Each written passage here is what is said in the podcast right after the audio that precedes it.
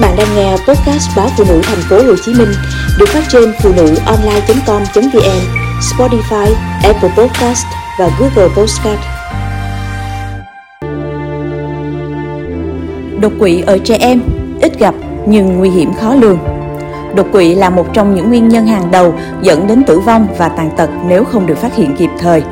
Đột quỵ ở trẻ em dù ít nhưng vẫn xảy ra Đáng lưu ý có sấp xỉ từ 40 đến 50% trường hợp nhồi máu não ở trẻ em không tìm thấy nguyên nhân.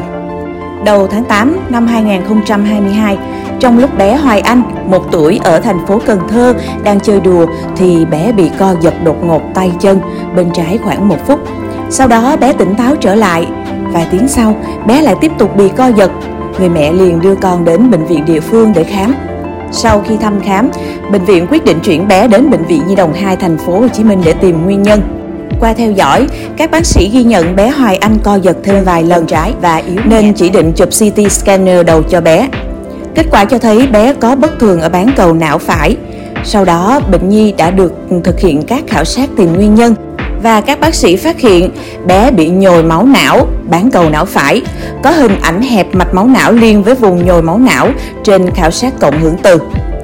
Các bác sĩ cho biết đây là tình trạng nhồi máu não ở trẻ nhũ nhi, có thể liên quan bất thường bẩm sinh mạch máu não. Bé được chuyển đến khoa thần kinh và khoa ngoại thần kinh để tìm phương pháp điều trị tốt nhất.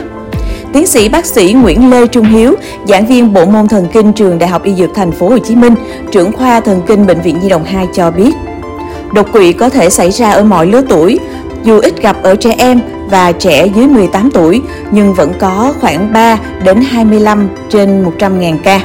Đột quỵ ở trẻ em có hai nhóm chính là nhồi máu não và xuất huyết não. Trong đó 80% nhồi máu não ở trẻ em có liên quan đến động mạch não. Đáng lưu ý là sấp xỉ 40 đến 50% nhồi máu não ở trẻ em không tìm thấy nguyên nhân, bệnh diễn tiến nhanh. Mức độ nghiêm trọng của đột quỵ tùy thuộc vào diện tích vùng não bị tổn thương và thời gian tế bào não không được cung cấp máu đầy đủ. Chính vì vậy, đột quỵ là một trong những nguyên nhân hàng đầu dẫn đến tử vong và tàn tật nếu người bệnh không được phát hiện kịp thời. Theo bác sĩ Hiếu, hiện nay chưa có khuyến cáo điều trị chuẩn cho nhồi máu não ở trẻ em.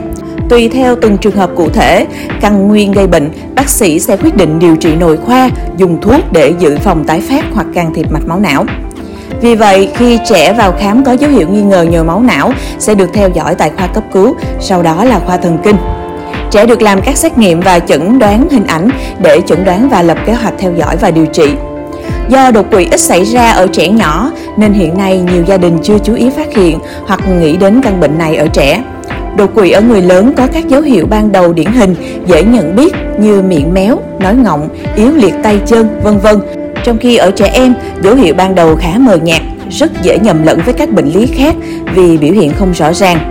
Như khi trẻ mệt mỏi, có sốt kèm theo sẽ có thể nhầm lẫn với viêm màng não.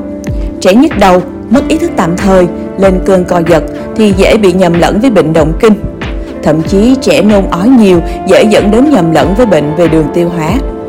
Có trường hợp khi trẻ bị nhức đầu co giật thì người nhà tưởng trẻ bị trúng gió, động kinh rồi tự sơ cứu ở nhà. Nguy hiểm hơn, chính vì nghĩ trẻ mắc bệnh thông thường nên người lớn tự sơ cứu cho trẻ bằng cách cạo gió, vắt chanh, châm kim ở đầu ngón tay thay vì đưa trẻ đến bệnh viện càng sớm càng tốt. Cần hợp tác với các cơ sở y tế trong việc tìm ra nguyên nhân, dùng thuốc, tập vật lý trị liệu, theo dõi diễn tiến và phòng ngừa tái phát. Thời gian vàng từ khi khởi phát đột quỵ đến lúc can thiệp chỉ trong vòng 3 tiếng.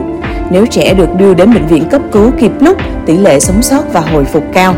Nếu trì hoãn, lượng máu cung cấp cho tế bào não giảm, để quá lâu, nguy cơ chết não càng cao, ảnh hưởng lớn đến vận động, chất lượng sống sau này, thậm chí có thể tử vong.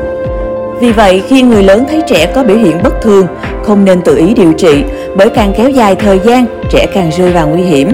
Lúc này cha mẹ không cho trẻ dùng bất cứ đồ ăn, thức uống nào để tránh trẻ nôn chớ, trào ngược. Thức ăn có thể gây tắc nghẽn đường thở sẽ rất nguy hiểm. Quan trọng, không tự ý cho trẻ uống bất cứ thuốc gì mà phải đưa ngay đến bệnh viện gần nhất để được bác sĩ thăm khám và cứu chữa đúng cách kịp thời.